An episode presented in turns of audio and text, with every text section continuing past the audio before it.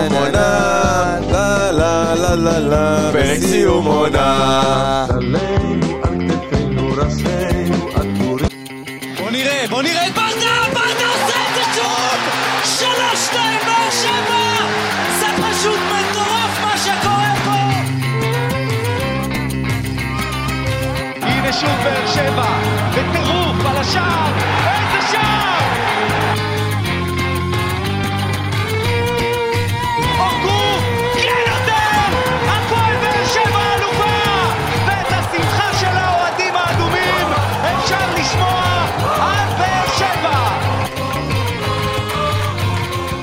ברוכים הבאים לפרק סיום העונה של האנליסטים באר שבע, פה בבית קרוצ'י המאוחד. בהחלט, בהחלט. לצידי נתנאל קרוצ'י האחד והיחיד, שלום שלום, שלום. פלד ארבלי האגדי, שלום שחר מיכלובסקי. שלום שלום, נא תיזהר שלא תשפוך לי קפה על הקונסולה. חס ושלום. אה, לפני שנתחיל, נזכיר לכם שבמהלך כל העונה ובכללי, אנחנו חלק מפורמט האנליסטים של רפאל קבסה האגדי. אז אה, כמו כן, כמובן יש פרקי סיום בכל מיני אה, פודקאסטים אחרים, כמו אנליסטים מכבי תל אביב. שיהיו בריאים. שיהיו בריאים. כן. אנליסטים מכבי יש חיפה. משהו עם קרנקה למכבי תל אביב, לא, אני לא יודע, משהו. אה, חג פיגורים שמח. חג פיגועים שמח? פיגורים. אוי, אה, אוי, פיגור, אוי. אוקיי. אה, אנליסטים הפועל תל אביב, יש לנו איזה ברכה משהו? כן, כן, אתה יודע, בשבועות מצווה לתת אה, מעשר. מעשר, אה, נכון? ומגילת רות היום. נכון. אוקיי. אנליסטים רק רשת. אולי רות תקנה אותם. יש מצב. אולי אחשוורוש. זה זה פורים. בפורים, סליחה. אוקיי. אה, אז אנחנו באמת התכנסנו פה היום. כן. לסיים אה, את העונה. לסיים את העונה. אה, ולסיים אותה באווירה טובה. ואנחנו ניגע כמובן במאכזבים, במצטיינים, ברגעי העונה, בהפתעות העונה שלנו. אה, ואנחנו נשלב ככה, שחר, במהלך הפרק. אנחנו באמת... אה, אתה מאמין פלד שנגמרה העונה? ברוך השם, מה אני אגיד לך? כן, אני מאמין. זה הרגיש כמו שנתיים של עונה. אבל אם ככה הגענו באמת לפרק סיום העונה, אני חושב שזו הזדמנות מצוינת מבחינתי להגיד תודה לכל צוות האנליסטים הכללי. תודה אה, רבה. באמת, אה, אני חושב שכל אחד עשה מעל ומעבר אה, במהלך העונה הזאת, גם, אה, גם ו- בפרונט וגם מאחורי הקלעים. אה, ואלו שמות? ואלו אלו שמות שמות. האנליסטים, אז באמת מגיע להם... רונלדו, אה, אדריאנו. מגיע להם תודה ענקית, לידור רוטמן, יקיר בן זקן, אה, אורי אפריאט, ברזי שלנו, לוזון שככה מבלה בחו"ל, גוסרסקי היקר שככה בין עניינים לעניינים, דור יחזקאלי, כתבנו, נתי שחר כמובן? עידן צ'רי, צ'רי, האגדי, אילי מרום, אה, שחר בז. אגב, ברכות לעידן שרי על האליפות. אתה יודע שהוא אחיין של... אה, כן, כן, הם. בני דודים. מסורינם. מדרגה ראשונה, כן. סורינם. אה, וכמו שהודיתי ככה לצוות שלנו, אני מודה לכם, הקהל שלנו שככה היה איתנו במהלך כל העונה הנוכחית. בשבילכם אנחנו. קיימים. כן, אנחנו נהנים להיות חלק מהקהל הזה, חלק ממה שאנחנו יצרנו פה, ואתם שולחים לנו הודעות מטורפות. אנחנו באמת באמת מודים לכם. ומה שאנחנו נעשה במהלך הפרק הזה, שחר, אנחנו ניגע בכל מיני רגעים ודברים מעניינים במהלך העונה, ואנחנו שאלנו את כל הסגל המורחב של האנליסטים. אה, שיבחרו לנו גם את האכזבה, גם את המצטיין, גם את רגע העונה, גם את הפתעת העונה, והם ככה ייכנסו עם הבחירות שלהם. כן. וזה מה שאנחנו נעשה בפרק הזה, אבל לפני הכל, לפני הכל. אני רק אה, רוצה להגיד לך משהו, פלד, תמיד כשמסתיימת עונה אני עצוב. וואלה? למה? כי אני יודע שיש לי חודשיים, שלושה, של באסה, של שקט, של עצב. לא, למה? אני לא מסכים עם זה. אני לא יכול בלי כדורגל. אז נתי, במיוחד בשבילך, אנחנו במהלך החודשיים הקרובים נעשה המון ספיישלים. יש. אה, יש ספיישל שוערים, ספיישל רכש, ספיישל מנטלי, כל מיני דברים מגניבים לקראת העונה. אז אם זו הזדמנות מצוינת גם. להציע לכם, שלחו לנו הצעות לספיישלים, אנחנו באמת באמת נעשה כמה שאנחנו יכולים. אה, כדי שיהיה לכם מעניין. כן, מיכלובסקי, איך אנחנו מתחילים את הפרק המיוחד הזה? מה בא לך קודם? אה, נראה לי סיכום עונה זה קצת מספרים על הקבוצה שלך קודם, נכון? לגמרי. אז אה, אתה עם 1.67 שערים למשחק, העונה. לא רע. לא רע, אבל ה-XG שלך הוא 1.85. מה שמצביע... אנחנו יודעים את הבעיה. נכון, אתה מצביע על בעיה מקדימה עכשיו, ונגיד גם ההתפלגות שערים של הפועל באר שבע היא, היא ענקית. היא הקבוצה עם הכי הרבה שחקנים שכבשו בליגה מהכי הרבה עמדות. נכון. אתה יודע, אולי העובדה, העובדה ששגיב יחזקאל שיחק כמגן ימני תרמה לעמדות האלה, שח... אבל... שאגב, בעונת שיא. בעונת שיא, רגע, נגיע אליו. נגיע אליו. אתה... נראה לך שאתה יכול לעשות סיכום עונה בלי שגיב יחזקאל? אי אפשר. נראה לך? ב- בסיטואציה הנוכחית לא נותרה לנו ברירה. הנה הוא דופק בדלת, הנה הוא דופק בדלת. אתה השלמת, שזה הרבה, הרבה, אה, 400... 27 אה, מסירות פר משחק, ב-85 אחוזים, 84.8, שזה טוב. גבוה, ועם 52 אחוזי אה, פוזיישן. בממוצע למשחק. עכשיו, נגיד גם למה... בוא, בוא תיגע בזה רגע, מה זאת אומרת? אה, שוב, כאילו, מה... מה... למה, למה סיימת עם מספר מסירות גבוה ואחוזי החזקה גבוהים? כי ה build-up שלך הוא ברוב הפעמים מהבלמים. וא', לבלמים יש כמעט תמיד יותר... נגיד, אחוזי דיוק במסירות יותר גבוהים מלשאר המגרש. נטו בגלל העובדה שפחות הם אה, נמצאים במקום שלוחצים אותם. אז כשה build-up שלך מגיע ממקום כזה, אה, עובדתית, זה גם מה שהמספרים מראים, יש לך אחוזי דיוק ומספרי מסירות יותר גבוהים, מאשר אה, אם עכשיו נגיד היית מנסה לצאת מהר קדימה במעברים, או בכדורים ישירים ישר לדרך החלוץ שלך, כמו שראינו בתבניות מסוימות במשחקים האחרונים, כדור מקלימלה וכל מיני אה, תבניות כאלה ואחרות. עכשיו, אה, מאבקים, זה משהו שהוא, אני לא יודע אם להתייחס לזה כמספר גבוה, נתי תעזור לי או לא, כי... אוקיי. כי אתה רואה פה מאבקים של אה, פלוס מינוס 50 אחוז זכייה במאבקים פר משחק, בכולל. אני חושב שזה לא רע. זה, אני גם חושב שזה לא רע, אני חושב שזה יכול להיות יותר טוב. דבר, כן, זה יכול להיות יותר טוב, בסופו של דבר כן אתה כביכול, על פי הסטטיסטיקה זכית במאבקים לרוב יותר מהיריבה שלך, אבל כן, אנחנו צריכים שזה יהיה לדעתי לפחות בסביבות ה-60 אחוז, כדי להרגיש טוב עם עצמנו. גם אה, חשוב לזכור שהעונה הזאת הייתה עונה מאוד עצימה. זאת אומרת, עצימה, היה, ארוכה, אה, מונדיאל, לשמור על עניינים, קצב- בלאגנים. קצב גבוה גם של עצימות אה, גופנית ופיזית. אה, נתי, תירגע עם העצימות הפיזית. אה, ברוך השם, לא אז חסר. אני חושב שאם אנחנו מסתכלים על הנתונים האלה, צריך להבין שלשמור על איזשהו קו אחיד של אה, לחץ ובוא נגיד משמעת טקטית במהלך כל העונה בנוגע ל- לנתונים האלה, זה משהו שחשוב לראות. תשמע, נתון אחרון, שני נתונים אחרונים. אחד זה קודם כל, יצרת 13 בעיטות לשער פר משחק, זה גם ב-38 אחוז. יש דברים שהלכו למסגרת. כן, כשאנחנו מסתכלים אחורה, אתה אומר, מה, בעטנו 13 פעמים ממוצע לשער? זה לא נראה. במשחק, זה לא נראה, תשמע, ממוצע זה דבר שהוא מאוד מטעה בלי נכון. קשר, כי מולי עכשיו, יש פה משחק מול אה, אה, מכבי נתניה, שיש לך אה, 16 בעיטות. זהו, אני לא חושב שזה קשור להפועל באר שבע, אני חושב שהכדורגל הישראלי בכללותו, נכון, אין הרבה בעיטות הנה, לשער. תסתכל, יש לך 16 בעיטות פתאום מול אה, מכבי נתניה, אבל מול אשדוד, רק 9. אתה כן. מבין? אז זה ממוצע דבר בעייתי, אבל זה... כן, אבל אתה מסתכל על זה, שוב, כשאתה רוצה לסכם, אתה מסתכל על ממוצעים. כן. ונתון אחרון שהוא באמת יפה, כי לעומת אה, 1.5 XG שאנחנו היינו צריכים להבקיע, 1.85, היריבות שמולך, היו להם רק 1.06. בפועל, ספגת 0.83 שערים למשחק. וזה אומר הרבה על החוליה אנחנו אגב האחורית. במקום שני בספיגה בליגה, אחרי נכון. מכבי תל אביב. נכון, ואתה, חול- השוער שלך גם, אה, עזוב, נגיע אליו, אבל גם הוא עשה עבודה עליו. מאוד מאוד מאוד ה- יפה. זה, אבל כפרה עליו. כפרה עליו. אתה יודע, פלד, אני מה זה מקווה שמה שאמרת לי בפרק הקודם לא יקרה. פלד, אה, מה אמרתי? פלד אה. אמר לי שיש דיבורים על עמרי גלאזר יש- יש לחו"ל. רצון שלו אה, לצאת ככה ל... אני יכול להבין אותו. לאירופה, אה, אני לא, לא, לא חושב שזה יקרה מהדעה האישית שלי, כי הוא מבקש סכומים גבוהים, ולשוער בארץ לא ראיתי שוער שיצא בסכומים האלה החוצה.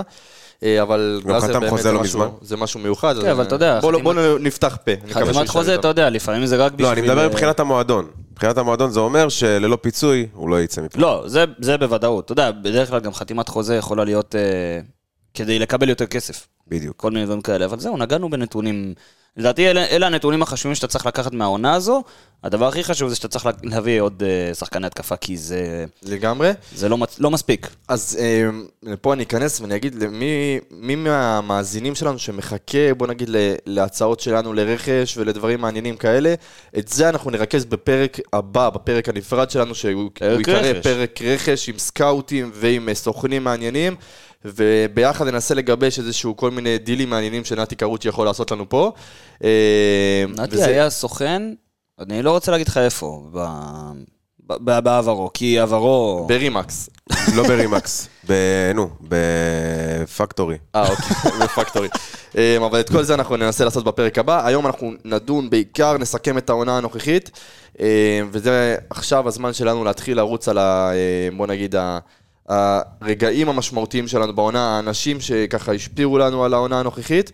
אה, מיכלובסקי מילים אחרונות, או שאפשר להתחיל לרוץ? עם מי בא לך להתחיל? אני אומר, בוא ניתן לאנליסט לפתוח את הדבר הזה, לא? אז בוא ניתן לאנליסט לפתוח את הדבר הזה. יש לך עידן, יש לך דור, יש לך הילה, יש לך יקיר. אז אני אומר, בוא נתחיל דווקא עם אה, יקיר. יקיר. אה, אבל בוא נעשה, בוא נרוץ על כולם, בנוגע נגיד נתחיל עם הפתעת העונה, יאללה. נרוץ על כולם, וככה אה, נעבור נושא נושא. אה, אז היה לא. מעט הפתעות העונה, אני חושב שאם אני ככה עושה איזה מבט אה, אחורה, אני חושב שהפועל באר שבע ככלליות בעונה הנוכחית זה הפתעה.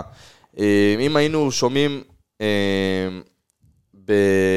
ב... אם היינו מדברים על לק... לקראת העונה הנוכחית והיינו אומרים לעצמנו שעד הרגע האחרון אנחנו נילחם על מאבק האליפות ונסיים במקום השני לפני מכבי תל אביב עם כל הבלגן סביב הרכש שלהם ויונתן כהן וערן זהבי וכל הדור פרצים למיניהם שהגיעו לקבוצה ונסיים לפניהם אה, וממש ממש קרובים למכבי חיפה היינו קונים את זה ישר אז הפתעת העונה שלך זה הפועל באר שבע? אמ, אז אני, יש לי הפתעה אחרת, אבל אני אומר ככלליות, הפתעת העונה לחלוטין היא הפועל באר שבע. אבל בואו נתחיל לשמוע אתכם, מה דעתכם מבחינת שחקנים? שמע, אני חושב שיש רוב מכריע אה, להפתעת העונה לשגיב יחזקאל. כי באמת ראינו אה, אה, את עידן. היה לך סוד, גם אני. ונתי ויקיר, בוחרים את שגיב יחזקאל כהפתעת העונה. עכשיו, אני יכול להבין גם למה.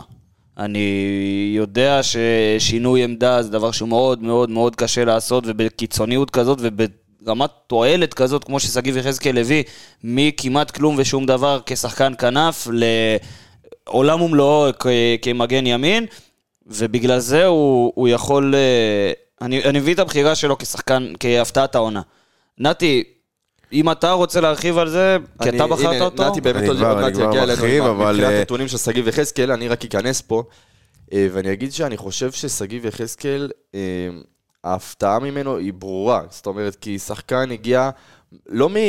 השינוי עמדה זה לא מה שמפתיע אצלו. הוא הגיע מעמדה נוכחית שהמצב שלו שם היה גרוע. זה נוראי. היה גרוע ברמה שלא לא דמיינו אותו חוזר להרכב אפילו, ואז שחקן משנה עמדה, הופך למשהו אחר לחלוטין, אה, וזה בכלל אה, משהו עזוב, אני מעולה מבחינתי. הרמת אז- תועלת, כאילו, היא פסיכית. אז לפני שאני אגיע לנתונים של אה, שגיב יחזקאל, אני כמובן גם אה, ארחיב.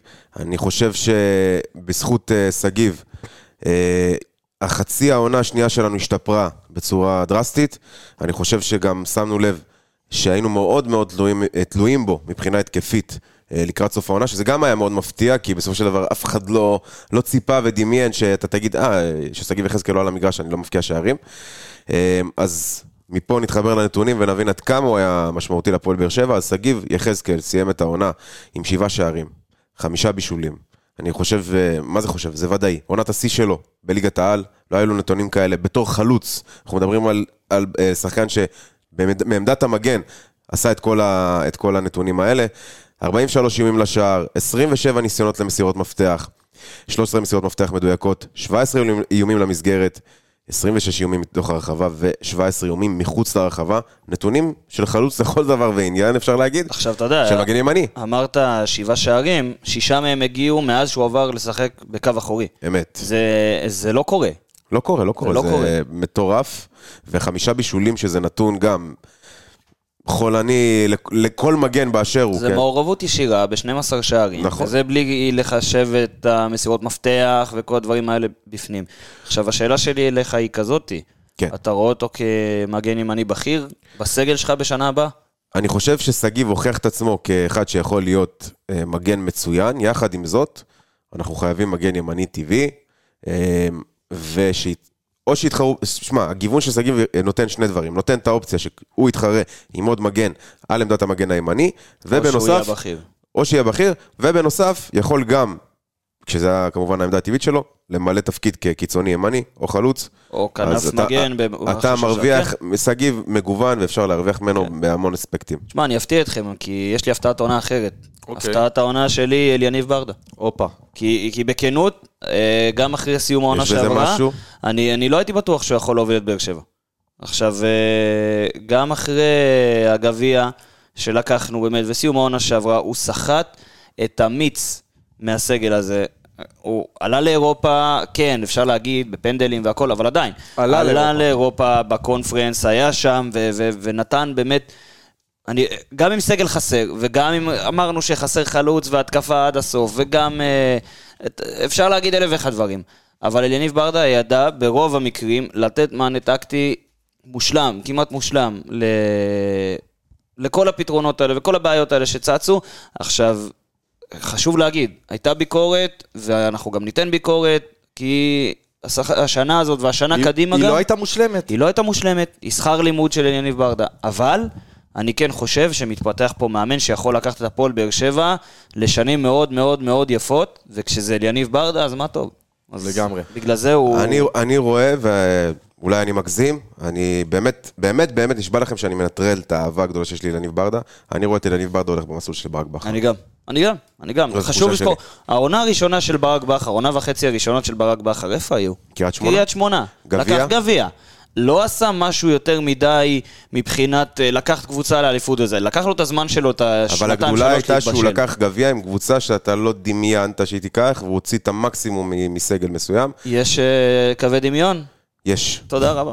לגמרי. אה, עוד מישהו שבחר משהו אחר, או שאני אעבור להפתעה אני שלי? יכול להגיד שברזי העקשנית. בחר גם את, אה, את רועי גורדנה מעניין. כהפתעת העונה. אז אנחנו נתייחס לרועי גורדנה בהיבט. אחר. רועי גורדן, אנחנו נתייחס לזה, אבל הוא לא הפתעה מבחינתי. לא הפתעה מבחינתך. לא הפתעה, בקטע טוב. אה, אני יכול להבין אותו. אני אתן פה הפתעה שאני בטוח שאף אחד לא בחר.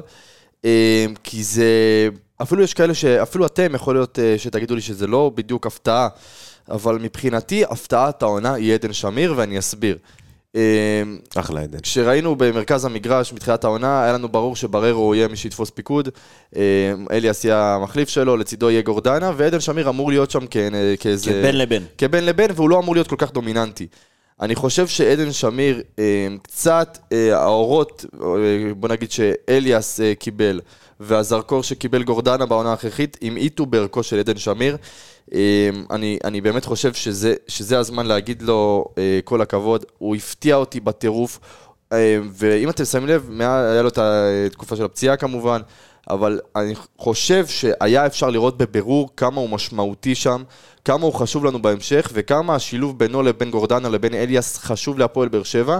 מעניין אותי לראות אותו יותר עם בררו, לראות איך הם מתפקדים שם, אה, מיכלובסקי, אני מאמין שזה אמור לתפקד זה אמור דומה. לתפקד מעולה. זה אמור לתפ- לתפקד מעולה כי ראינו את אה, עדן שמיר בעיקר עם אליאס וגורדנה. עכשיו, אליאס הוא, אם אתה מסתכל עליו, הוא פלוס מינוס אותו שחקן כמו מרגנו בררו, רק הבדל אחד מבחינתי לפחות משמעותי, שאליאס לא נותן את הכדורים האלה בין הקווים כמו שבררו יודע לתת. אליאס ידע להצטרף לך להתקפה פעמים בודדות במשחק, אבל בררו יודע לתת כדורים, כדורים בין קווי הגנה.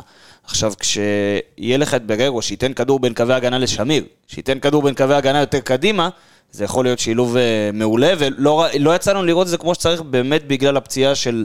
פציעות של שניהם, חוסר מזל באמת, אבל אני חושב שהעונה הבאה, אנחנו הולכים לראות את זה לא מעט. אז אה, לפני שככה אני אתן לכם קצת נתונים, אני גם אה, אגיד על עדן שמיר, אני מאוד שמחתי שהוא חזר לקבוצה העונה, אני חושב שמדובר בשחקן, קודם כל, אה, אדם למופת, אה, אחרי זה, אה, שחקן כדורגל אינטליגנט, שחקן כדורגל שיודע, שנותן את העבודה על המגרש, ולפעמים, וקורה בהרבה משחקים, שאנשים אומרים לי, תשמע, עדן שמיר, אני לא מרגיש אותו, זה, אבל זה בדיוק העניין, זה שחקן שעושה עבודה שקטה על המגרש, אה, מפרגן לחברים, והוא נכס לכל חדר הלבשה. אז מבחינת הנתונים של עדן שמיר, שני שערים, שני בישולים. אה, אם נלך ככה קצת יותר לדברים שקשורים לקישור הגנתי, אז מבחינת אה, אה, מאבקים, מאבקי האוויר האלו 100, מאבקי אוויר מוצלחים 64, מאבקי קרקע אה, 158 מוצלחים מתוך 280, 85 תיקולים ו-55 מוצלחים. אה, עדן שמיר, אחלה שחקן. גבירותיי ורבותיי. ואני, אני מבחינתי, זה שחקן שהייתי רוצה לראות אותו שנים קדימה בהפועל באר שבע. יש כאלה שירימו גבה, אני חושב שזה שחקן, הוא שחקן מצוין, והוא עזר לנו הרבה להשתפר במהלך אני חושב שאם אתה מרים גבה על עדן שמיר, אתה צריך לבחון את היכולות הראייה שלך ואת הגבה. לא, אני לא אומר את זה סתם, נכון. אני לא אומר את זה סתם. יש נכון. אנשים שאומרים לי שהוא מיותר, ואני שומע גם באצטדיון, מה הוא עושה למגרש. אמרתי את זה לפלט בפרק הקודם. יש הרבה מאוד מחקרים ו- ו- וסטטיסטיקות שאומרות שכדורגל על הנייר, אתה, אתה יודע, משחקים 90 דקות, קלישאה יפה, אבל מה שהסטטיסטיקה הזאת לא, לא מספרת, הקלישאה הזאת לא מספרת, היא שפלוס מינוס 88 דקות זה משחק off the ball. משחק שהכדור לא אצל אותו אמת? שחקן ברגל. עכשיו, צריך, מי שמדבר על זה שעדן שמיר אולי פחות תורם, שיסתכל יותר מה קורה כשהכדור לא אצל הפועל באר שבע ברגליים, או לא אצל עדן שמיר עצמו ברגליים. זה, זה הנקודה שלי. לגמרי. אמ, אני חושב שמפה אנחנו נעבור לרגע העונה. רגע עונה? רגע העונה. יאללה. אמ, יש לך משהו? אתה... אני אני אחכה לסוף, אה. בואו ככה נשמע מה. החברים שלנו בפאנל אומרים. אמ, רגע העונה, רגע העונה. תשמע, היה, באמת, זה היה... אה, נגיד גם, זה יכול להיות גם רגע לא, לא, לא בהכרח חייב להיות חיובי. רגע- לא, לא, חי- לא חייב להיות חיובי, אבל. כן. היו לי הרבה קונטנדרים, אבל בגלל הרגש ובגלל מה שהרגשתי באותו רגע, ובגלל ההתפרצות, ובגלל ההרבצות לכיסא ולכל מה, שהיה הגול מסביבי. הפסול של לופס? לא, לא, זה, זה, אני לא רוצה פשוט, אתה יודע, להעליב את שחר בז, שאתה יודע, הרבצתי לו אחרי זה, אבל אה, השער של מריאנו בררו נגד מכבי חיפה, זה היה אושר, מסוג הרגעים האלה שאתה, שאתה תזכור שנים קדימה, וזה לא עזר לנו לזכות באליפות, וזה לא עזר לנו אה, אה, זה, אבל כל מה שקרה בדרך, ובמיוחד מה שקרה אחרי, ו, והיריבות מול מכבי חיפה, והתסכול של, אה, של זה שלא הצלחנו לנצח אותם כל העונה, וה, וכמובן, דקה 94, אה, 95, להפקיע שער כזה, זה אושר בלתי יתואר, כל אוהד כדורגל מכיר ומבין את זה, ומפה נתחבר למריאנו בררו ואני אגיד שזכינו בו לקראת סיום, סיום העונה, ואנחנו הרווחנו אותו לעונה הבאה. אנחנו הרווחנו אותו קדימה, אני חושב עוד הרבה לפני, אבל תדע לך שגם יקיר בחר את אני זה. מדבר מבחינת היכולת. יכול להיות, יכול להיות. עכשיו, גם יקיר בחר את זה כרגע העונה, את המהפך הזה, והיו דווקא הרבה... יקיר. סאנו וולד, כן, בן זקן. כן. עכשיו, הוא, הוא, הוא קרוב של ג'קי? לא ביררנו את זה. יש לא מצב- הוא נראה. קצת עסקן. יכול להיות. עזוב, עזוב, אבל אתה יודע, הרגעים, רגעי העונה מתחלקים פה להרבה, כשאני רואה שמה בחרו החברים פה, אה, רגע העונה זה הניצחון על מכבי חיפה בטרנר, והפסד תגיד מי אמר, תגיד סמי מי. עופר של עידן. אה, דור בחר את המשחק של, אה, של אריאל הרוש, בחצי גמר גביע טוטו נגד הפועל תל אביב. אילי בחר את העלייה לקונפרנס ואת השער שוויון נגד ויה ריאל. יש פה באמת הרבה, הרבה רגע עונה, אה, ברזי בחר את המכות נגד מכבי חיפה, בתור רגע העונה שלו. וואו. כן, זה קצת לא כדורגל, אבל בסדר. אני- האמת שאני יכול להבין אותו. אני יכול להבין לגמרי, זה כן. התחבר אליי למאכזב העונה. אבל אה, אתה רוצה אתה להגיד את אה, רגע העונה שלך? את או ש- רגע העונה שלי, אז אני אספר רגע סיפור. אמ, אני במהלך ה... אמ, במהלך העונה הנוכחית, אה, טסתי למ- למהלך של חודש לדרום אפריקה. אה, ובז... מלא גיפים, מלא... מלא- פלד- פלד מלא ים. גיפים של אה, פלד מאכיל קופים וכאלה. אה, בהקשר לקופים, סתם, אז אני הייתי... הירוקים בחיפה? כן, אז אני הייתי בדרום אפריקה וראיתי ככה את המשחק של- שלנו נגד, נגד הירוקים מהכרמל. ועם הגול של ביירו בדקה איי, קשה ולא כיפית. גם 95, אם אני לא טועה. כן, דקה קשה. מבישול של מי יודענו. קשה ולא. כיפית. אה, ודמיינו אותי יושב בבר עם פלאפון, אה, מסביבי אה, המון אנשים שלא מבינים עברית ולא מבינים למה אני משתולל וזורק דברים באוויר בכעס. מבחינתי זה היה רגע מאוד משמעותי, ורק חיכיתי לחזור לארץ ולהגיע למגרש וככה לשכוח את כל מה שקרה. אז זה היה רגע מבחינתי, רגע העונה שלי. אבל אני חושב שרגע העונה שלי הוא רגע שלא דובר מספיק בעונה הזאת של הפועל באר שבע, וזה הניצחון על מכבי תל אביב בטרנר. אי שם במחזור הראשון. כי כולם דיברו על איביץ' שחוזר, ואיזה גאון הוא, וזה מתחבר גם שער של לופז, נכון? אה, כן, הפינה כן. שם. כן, וזה מתחבר גם ל... להפתעת העונה שלי אליניב ברדה, כי ברדה פשוט נתן לו נוקאוט. מה זה? לא, לא בלסת, אחת לגרון הוא נתן לו. זה... מי שלא זוכר גם, זה היה כמה ימים אחרי ה-2-2 מול ויה ריאל אה, בחוץ, והרצף הקטן הזה, זה מה שנתן להפועל באר שבע את ה drive לצאת קדימה, כי לפני זה העונה שלך הייתה טיפה מגמגמת. פתיחה לא טובה, ואז ניצחון בקונפרנס, ואז אה, תיקו מול אה, נס ציונה, ואז אה, ניצחון על הפועל ירושלים. פתאום ויה ריאל בחוץ, פתאום מכבי תל אביב מנצחים אותם בבית, וזה נתן drive כזה, אבל באמת במשחק הזה ספציפית, ברדה נתן נוקאוט טקטי למאמן גדול. איביץ' נכון. לא מאמן... אה, מאמן מצוין. מאמן מעולה, וברדה פשוט ביטל אותו לאורך כל המשחק, זה היה גם המשחק הכי טוב של באר שבע. שער פיקנטריה? בבקשה, אוקיי, אז... אה, רצוי אפילו. אם אני לוקח, יש- אמרתי את רגע העונה, אבל יש לי עוד רגע העונה, כמובן הזכרנו את אה, שחר בז האגדי. אז רגע העונה מבחינתי, שהפך בן רגע לאכזבת העונה ולרגע הרע של העונה, זה היה אה, בבלומפילד, אני ישבתי עם שחר בז, אה, הוא היה מצונן, הוא המצונן. זה רלוונטי, כי אתה יודע, זה היה כזה, אתה יודע, מצונן, לא היה כיף. לא, זה רגע שנחקק. נחקק. בזיכרון, בעיה, אה, 1-0 למכבי תל אביב, דקה 94, אה, אלדר לופז מרים הגבהה לכיוון הרחבה, מתפספסת שם, נכנסת לשער. אני ושחר בס, שזה גם רגע העונה, חיבוק שלא נראה כמותו אי פעם, חיבוק אדיר, חיבוק שיצא ממנו אה, קשת בענן, דברים כאלה. אה, כל אחד ו- ובן רגע התחלף באכזבת העונה, כשהשופט אה, ביטל את השער. אז אה, שחר, אני ואתה, אה, כולם יודעים את זה, אני חושב, כבר בפודקאסט והמאזינים שלנו, אנחנו לא הולכים יותר למשחקי חוץ ביחד, לא, וכנראה גם אתם משחקי משחקי בית. בית ביחד. אז אה, זה רגע העונה שלי והאכזבה שלי, מחוץ למגרש. בסדר, בסדר. אה, מי יש לך עכשיו? אתה רוצה לשמוע את המצטיין לסוף? מצטיין לסוף, אז. אנחנו נתחיל עם הבאסה, עם האכזבה. קדימה.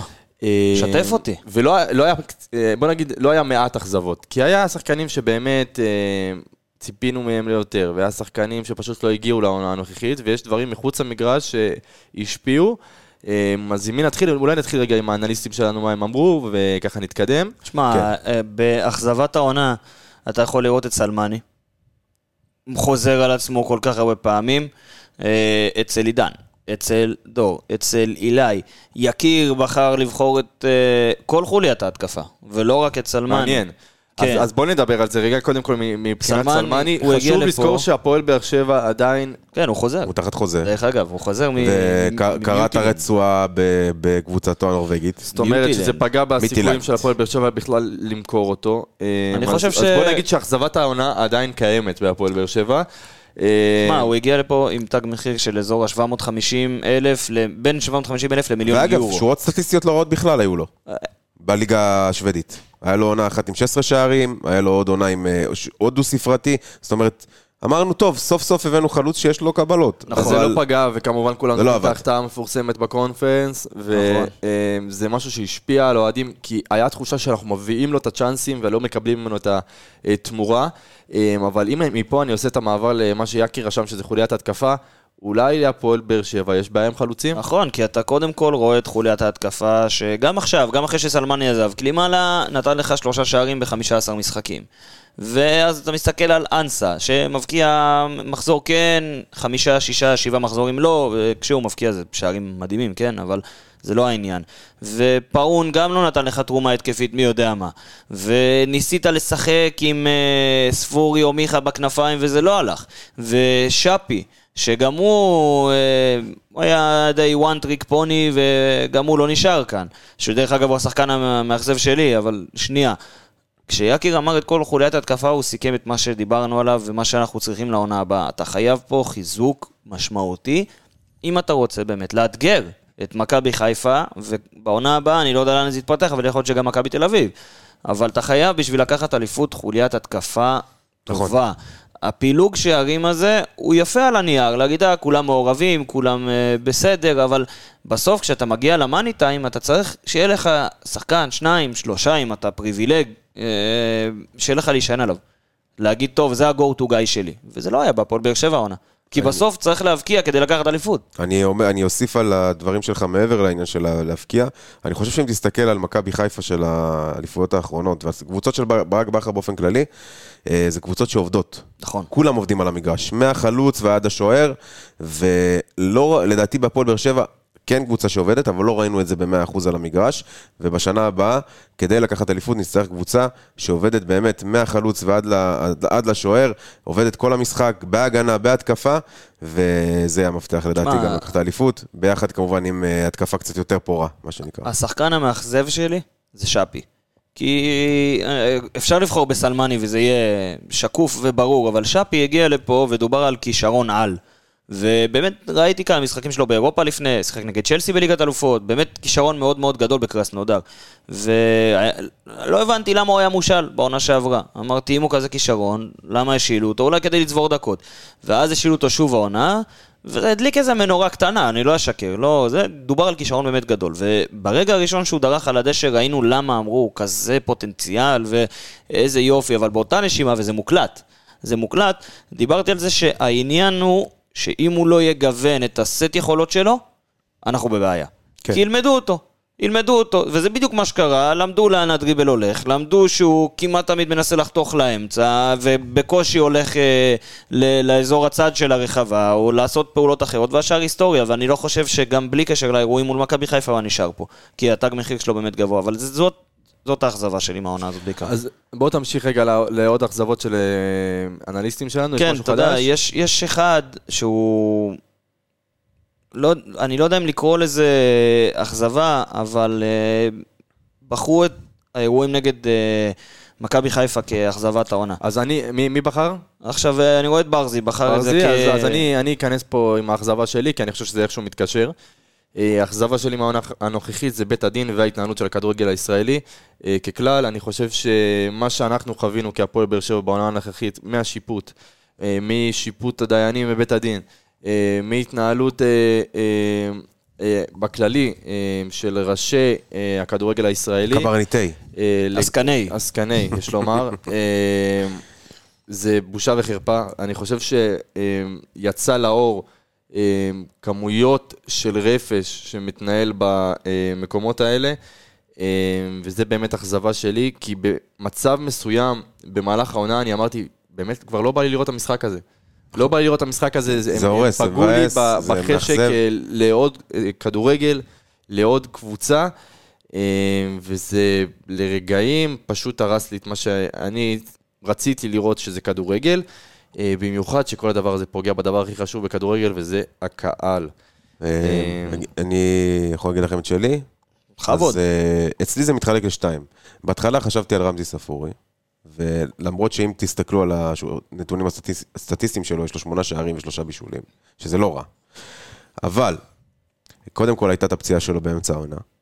אה, שזה גם, אתה יודע, ככה, נניח לו על זה, אה, ולמרות זאת זו שורה סטטיסטית לא רעה. יחד עם זאת, אחרי הפציעה, החזרה שלו למגרש, אה, מבחינתי, הזכירה לי את רמזי, שלפני שנתיים, שלוש, הרמזי, אה, זה שהיינו נהנים להתעצבן עליו במרכאות. אה, לפני ההשאלה לאשדוד. בדיוק, שמאבד את הריכוז, שפתאום, לא יודע, משהו לא הולך לו וזהו, נגמר לו המשחק. ואני רציתי את רמזי דווקא שבחצי השני, כשהוא חזר מהפציעה, שייתן לנו את האקסטרה הזאת שהייתה חסרה לנו לקראת סוף העונה ולא קיבלנו את זה ממנו.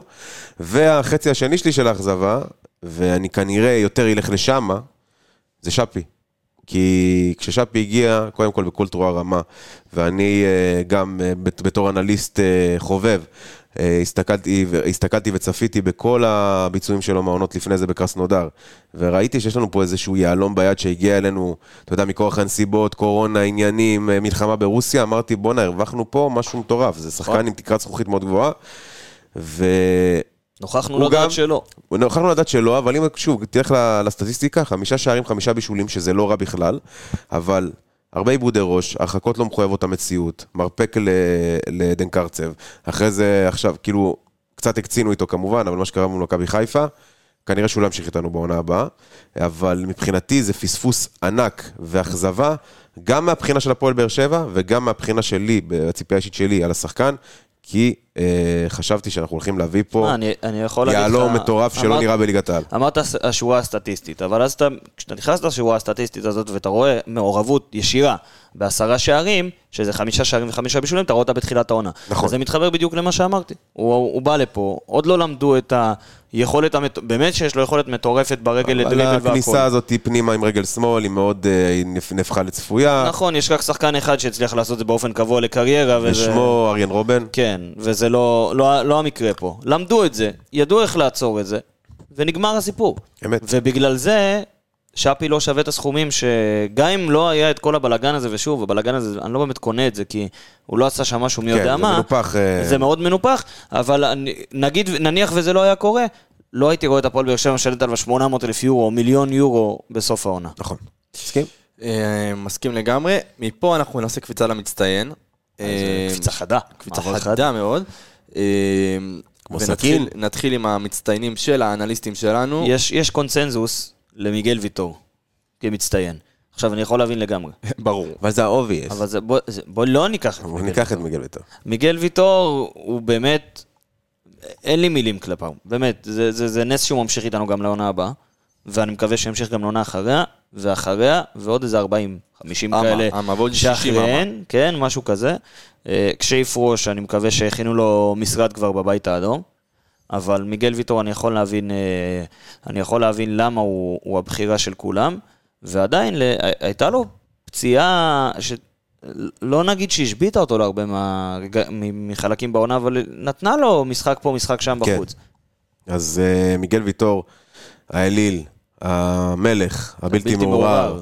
הנשמה, הלב, הגאון, הזר בעיניי אולי בין הגדולים שדרכו ב- בליגת העל, אם אתה לא הכי עמוד, גדול. אתה האיש. אתה עמוד, אתה האש, אתה השביל. עמוד האש. אה, מיגל ויטור זה פשוט אגדה אה, בעודה בחיים, ואם אנחנו הולכים לסטטיסטיקה של מיגל ויטור, 2006 2,607 דקות משחק, ואנחנו מדברים על פציעה, כן? יש לו פציעות, ועניין. ישראלי, אני שחקן פציע. ונבחרת ישראל. ונבחרת ונבחרת ישראל. ישראל, 2,607 דקות משחק, שהוא מקום שלישי בקבוצה. אה, שני שערים, שני בישולים לבלם, שזה יפה מאוד. אה, שמונה... שמונה ניסיונות של מסירות מפתח, חמש מסירות מפתח מדויקות, אבל אני רוצה להת- להתעכב על המסירות. 1,828 מסירות במהלך העונה, ומסירות מקדמות 1,820. תשמע, זה, זה, זה נתון. כל וואו, מסירה מקדמת. חולני. כל. מסירה מקדמת. אה, עכשיו נגיד גם, הדרך שהפועל באר שבע משחקת ושיחקה העונה, היא, היא הרבה בזכותו. נכון. היא הרבה בזכותו, כי הוא מאפשר לך לעשות את הדברים האלה. בלם שלא ידע לקדם לך את המשחק, ולא יהיה טוב עם הכדור ברגל, לא תוכל לשחק ככה. לא תוכל לעשות את הבילדאפ הזה, לא תוכל לבנות דרך הבלמים שלך. זה רק הולך ונהיה יותר טוב, אז תקשיבו. אנחנו, מה, בעצם כשאנחנו מסתכלים על בלמים, אנחנו מדברים על מאבקים, נכון. אנחנו מדברים על חילוצי כדור, אז שימו לב, זה פשוט, חבר'ה, אנשים לא רואים את זה, ויגידו לנו עבדולאי סק, ויגידו לנו... זה הבלם הכי גדול שהיה בליגת העל, נקודה. אז נקודה, אז uh, מאבקים, מאבקי אוויר, 135, בסדר? מתוכם הוא זכה ב-94. אנחנו ממשיכים הלאה, מאבקי קרקע, 222 בטוטל, מתוכם? מתוכם הוא זכה ב-166. שמע, זה, זה עומד שניהם על איזה 60-70 אחוז. עכשיו, לא לבלם, דריבלים, בסדר? שזה מצחיק. 26 ניסיונות של דריבלים, 15 מוצלחים. פורטוגלי בכל זאת. פורטוגלי. תיקולים, 59. כמה מהם היו מוצלחים? כמה? 47. שמע, זה ענק. אה, חילוצי כדור, בטוטל 249. מוצלחים. אה, סל- סליחה, חילוצי כדור זה, זה מוצלח אבסולוטית, 249 בטוטל, 29 בחצי של היריבה, תשמע, הוא 220 בלם. בלם, 220 בחצי שלנו, וזהו, ומיגל ויטור. אין לי מה להגיד. ומיגל ויטור. איזה בלם. אל יווני. יש איך לחשוב על היום שאחריו? זהו. ש... אני לא רוצה לחשוב על זה, אני, אני נוטה ל- אני- להדחיק את זה. כן, scouting מעכשיו צריך לעשות scouting על הדבר מעכשיו, אני חושב שניסו להתחיל פה איזה משהו עם בלוריאן, אנחנו נקווה שיביאו עוד מישהו ש...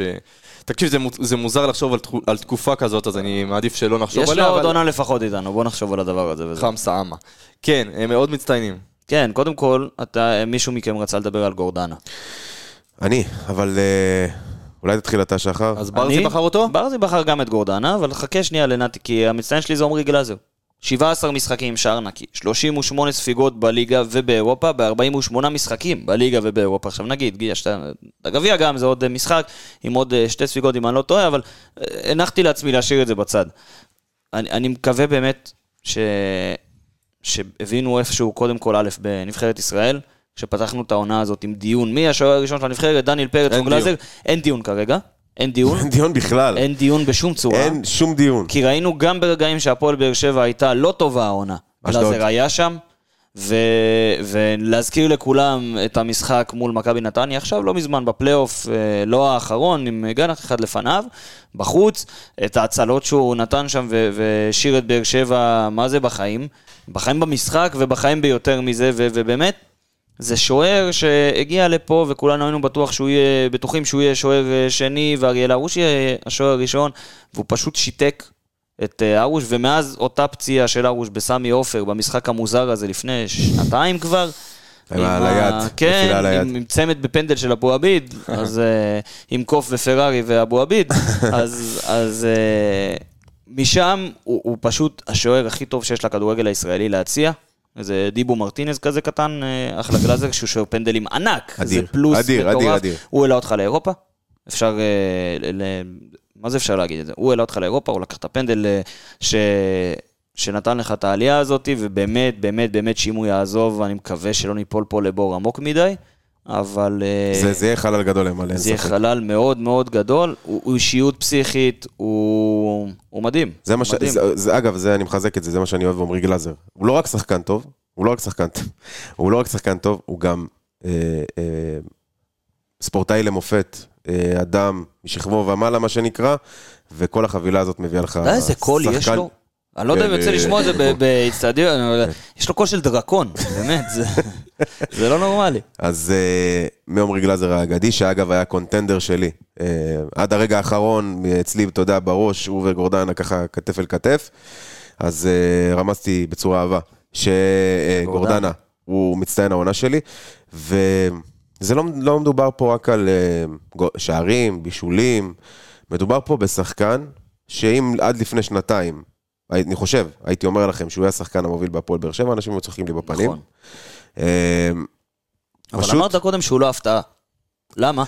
הוא לא הפתעה מהסיבה הפשוטה שבסוף העונה שעברה, איכשהו היכולת שלו בסוף העונה, בעיקר במשחקי הגביע ובמשחקים האחרונים אה, של הפועל באר שבע, אני ראיתי את רועי גורדנה עושה את הקפיצת מדרגה הזאת בשנה הזאת, ולא התבדיתי, והוא נתן עונה שבאמת אה, סתמה פיות להרבה אנשים, והפתיעה הרבה אנשים, ונתחיל במנהיגות, אחרי זה מסירות, מחויבות. רועי גורדנה, ולא יודע, אולי אתם לא מרגישים כמוני, הוא מרגיש לי כמו שחקן בית.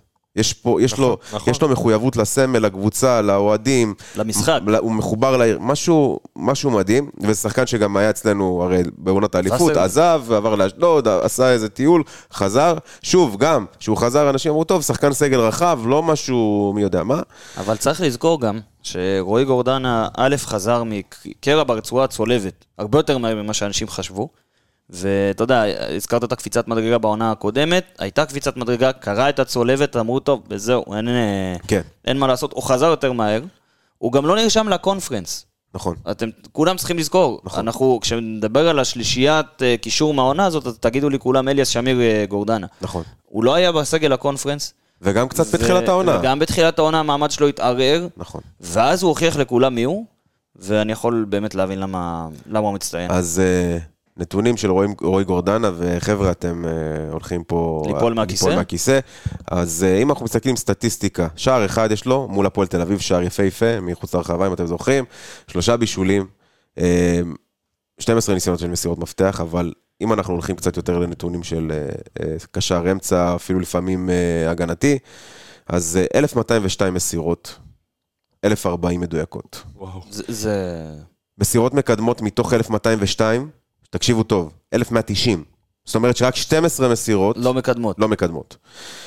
עכשיו נגיד גם מסירות מקדמות, זה אומר שזה לא מסיר... מסירות לא מקדמות בדרך לרוחב, כן. אחורה לבלמים, כן. כמעט ולא מחזיר אחורה לבלמים, כמעט ולא משחק לרוחב וואו. בלי תכלס. קדימה, קדימה, קדימה. לא סתם ראינו אותו ברשימה עם אה, כל כך רואה הרבה צעד שחקנים אחד טובים. קדימה. קדימה.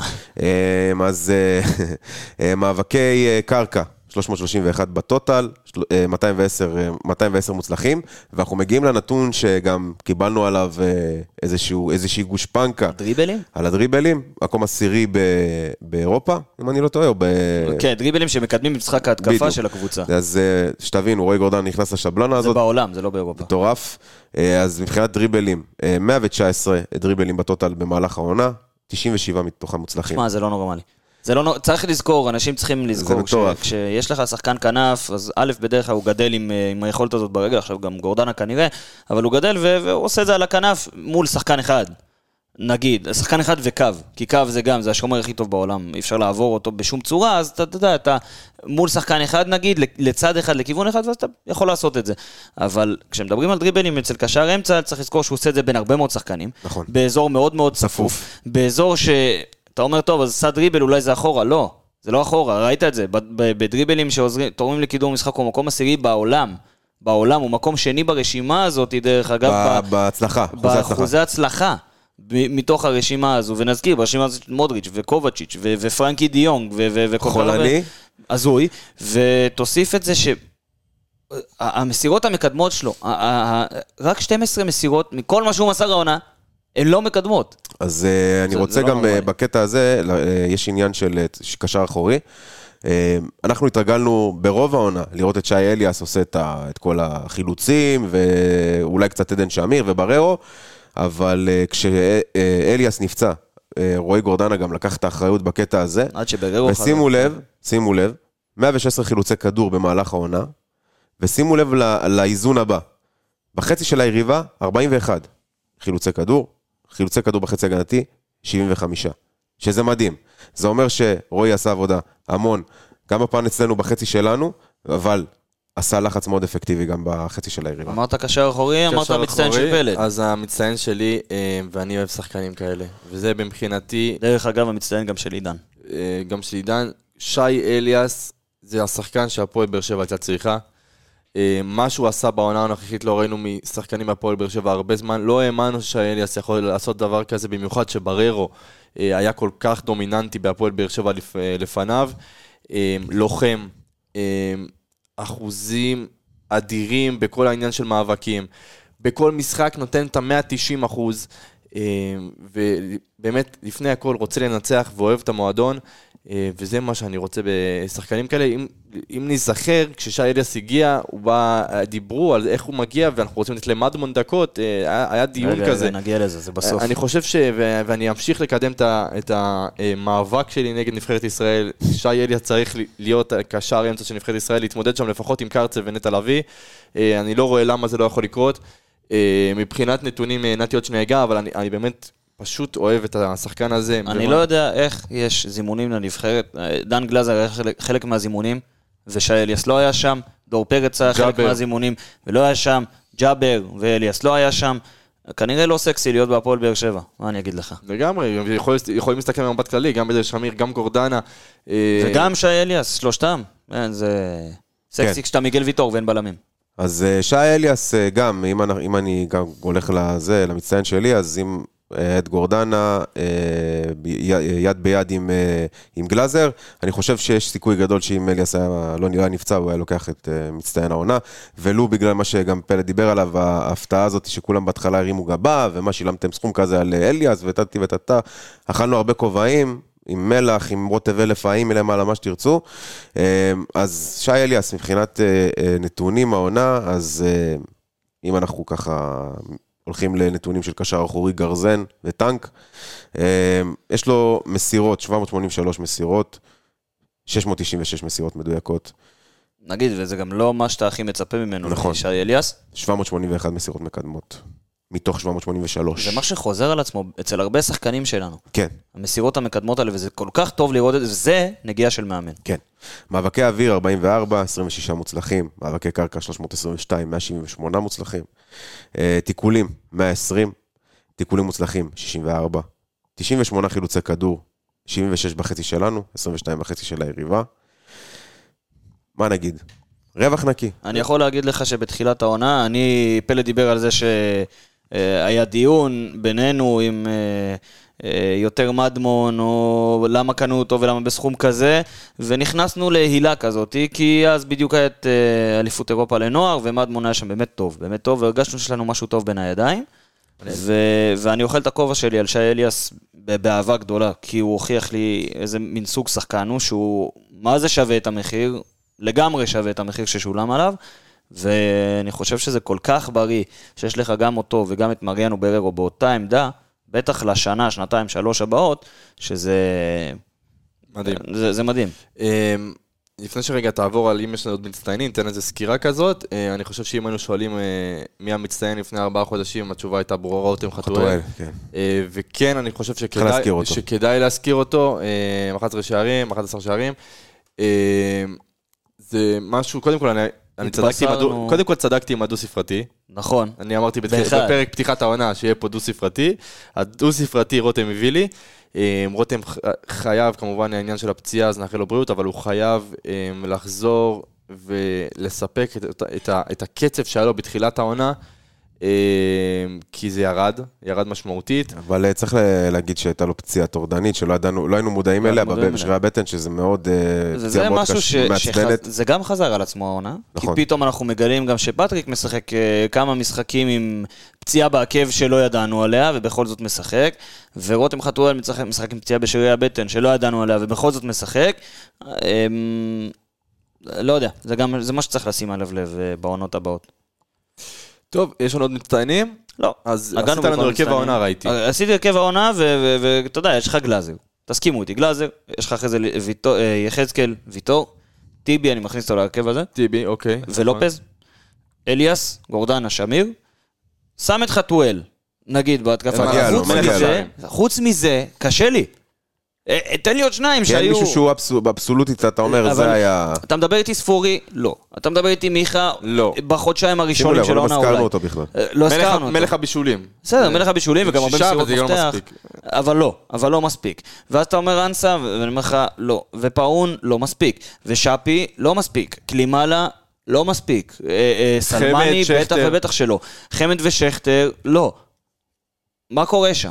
מה קורה שם? ובגלל זה אני חושב שאם ניתן מבט קדימה, ברור שלא להיכנס לרכש עכשיו, אבל צעד אחד קדימה. צעד אחד קדימה, נתי, אה, קודם כל, לדעתי, טוואמאסי יגיע. לדעתי. אה, אם אנחנו, אם, אם זה יהיה פה טוב או לא טוב, זה כבר עניין לפרק רכש, אבל זה לא מספיק, כי, כי נגיד וטוואמאסי ישחק בימין. לא, בשמאל, לא, אתה צריך חיזוק ל... בשמאל מי ישחק? וחלוצים, עוזב לך חמד, עוזב לך שכטר. עם מי תישאר? אתה מבין? חמד לא עוזב, אבל שכטר כן. זה באמת אנחנו מבטיחים שנדון בפרק הבא של פרק הרכש. עכשיו, אני יודע שיש לכם גם את הפינה לא, לא, שלכם פינה, יש, לסיכום העונה. יש אזכור אחד. אבל אה, אזכור לפני אחד. זה, לפני זה, אנחנו נעשה עכשיו את המצטיין ואת הפתעת העונה באנליסטים. אתם מוכנים? נו. כל אחד בוחר את המצטיין שלו באנליסטים ואת הפתעת אה, העונה. באנליסטים? כן, אז? מבחינתי, בהפתעת העונה? הפתעת העונה שלי זה אילי מרום. אני איתך. נותן לו ככה את הגושפנקה. ומצטיין העונה שלי, נו. זה יפתיע את כולכם פה, וזה אורי אפריאט, ואני אסביר לכם למה. אורי בצבא, והוא עדיין בצבא, וזה שהוא שורד כל לילה בצבא, מגיע לו מצטיין.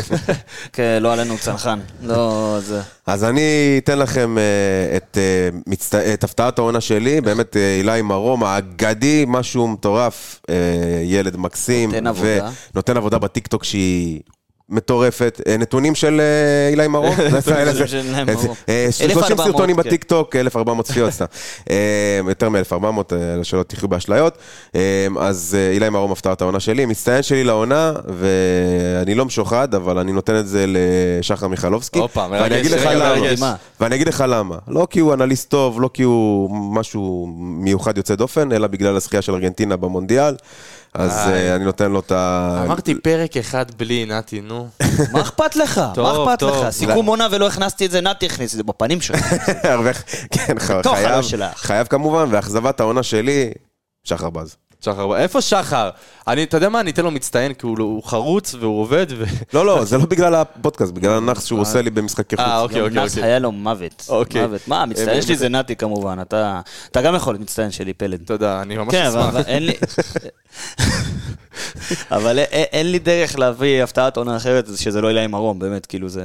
הפתעת העונה. אוהבים אותך. ומפה אני אתן גם את פריצת העונה לדור, ואתן את אה, מלך הסרטונים שלנו, עידן, שנותן עבודה. יקיר נהנה בחו"ל, אז ניתן לו ליהנות בחו"ל ולא כן, נברך. השחקן הזר של העונה. זה באמת, אה, כל הכבוד ומלך לכולם. הלחיצה על כפתורים בקונסולה בשניות לא הגיוניות, נתי. קונסולה. קונסולה. אה, הכנתם לנו איזה משהו לסיכום העונה? הכנתי אזכור. יש אם- אזכור? אם- אם היה... אזכר, כן. השם ישמור. לא, לא זה, לא. אה, חג היום, נתי. דיברנו על התקפה, חוליית התקפה והכל, וצריך לזכור שגם תומר חמד הוא חלק מהחוליה הזאת, אבל מי שלא שם לב, אה, ב- הפריימר ליג עוד לא נגמרה. ובמשחק הבית האחרון של אה, ברייטון, תומר חמד, לפני כבוד. המשחק, עמד במנהרה. עם חליפה, מעונב. איזה והכל. גבר הוא, תשמע. ו- ואתה שומע את הקריין, את הכרוז, אה, ב- באצטדיון של ברייטון, ששכחתי את השם איזה שלו. כבוד את זה. אה. אה, אומר פשוט, אה, מספר 10 הראשון של אה, ברייטון בפרמייר ליג, תומר חמד עולה ו- ועושה סיבוב תודה וואו. לקהל. קש- ק- קל לנו לשכוח את זה כשאנחנו רואים אותו עולה מהספסל וכאלה. אתה- ומשחק- כן. בואנה, זה היה חלוץ, בהר- פותח בהרכב של אה, ברייטון בהרבה משחקים. ברייטון עכשיו, בליגה הספרדית גם. ברייטון עכשיו הגיע לאירופה. ליגה אירופית. או ליגה אירופית או קונפרנס, עונה עוד לא מטורפת סגור. עונה. מטורפת, אבל שום דבר מזה לא היה קורה. בלי תומר חמד, וגם בירם קיאל. וגם בירם קיאל, אבל בעיקר תומר חמד, כי אז בצ'מפיונשיפ הוא היה מדהים, ועלה איתם, וקצת חוסר מזל מנע ממנו להצליח באמת בפרמייר ליג. צריך לזכור איזה בן אדם, איזה פרסונה יושבת לך בהפועל מדהים, באר מדהים, שבע. בן אדם מדהים. וזאת הפינה להיום, מה? פינה לחג שמח. אהבתי מאוד, אהבתי מאוד. אה, כמה מילים שלי לקראת אה, העונה הבאה ולסיכום העונה הנוכחית. עוד כמה דברים שפחות טובים, זה הנוער שלנו שחייב, חייב שם אה, ניקוי אורוות. ניקוי אורוות. וארגון מחדש. ארגון מחדש, אנחנו באמת לא ניכנס לזה, כי הבטחנו גם חלק מהספיישלים יהיו ספיישל על הנוער, כמובן, כמו בכל שנה. אה, אז הנוער זה משהו אחד, אני רוצה להודות לאיתי שכטר, שמבחינתי, מה שהוא עשה פה בשנתיים האחרונות, לא עשה שום שחקן אחר. אה, מה שהוא עשה בחדר ההלבשה זה משהו מטורף. וזהו, מה, עוד מילה על סיכום העונה? לא, זה אליאס. זה אליאס, כן. אליאס שר. כן, מיכלובסקי, זהו, סיימנו? סיימנו, כן. נזכיר לכולם שארגנטינה אלופת העולם, כי הזכרת את זה קודם, וזהו. ונזכיר לכולם שאנחנו אנליסטים באר שבע, אנחנו ואנחנו אוהבים אתכם. מודים לכם על כל התגובות, אנחנו רואים אתכם באצטדיון ומה שאתם אומרים לנו זה מדהים, והתגובות שלכם באינסטגרם, פייסבוק, טוויטר, אנחנו עפים על זה, תמשיכו לשלוח לנו הודעות, אנחנו כמובן מבטיחים לכם שבמהלך כל הפגרה אנחנו נהיה פה בפרקים מיוחדים, גם פאקו מוסר לי קוק ותודה. כן? ניקוק ותודה. וספיישל הבא אנחנו מארחים פה באולפן. את פאקו. את פאקו כמובן, אבל גם את דניאל, האלוף של ליגת החלומות, שמגיע לו את כל הכבוד, ואנחנו כמובן נארח אותו פה בפרק הבא. אז יהיה מעניין, רעיונות לספיישלים נשלח לנו, אוהבים אתכם ולהתראות. בוא נראה, בוא נראה ברדה, ברדה עושה את זה שוב! שלוש, שתיים, באר שבע! זה פשוט מטורף מה שקורה פה! הנה שוב באר שבע, בטירוף על השער!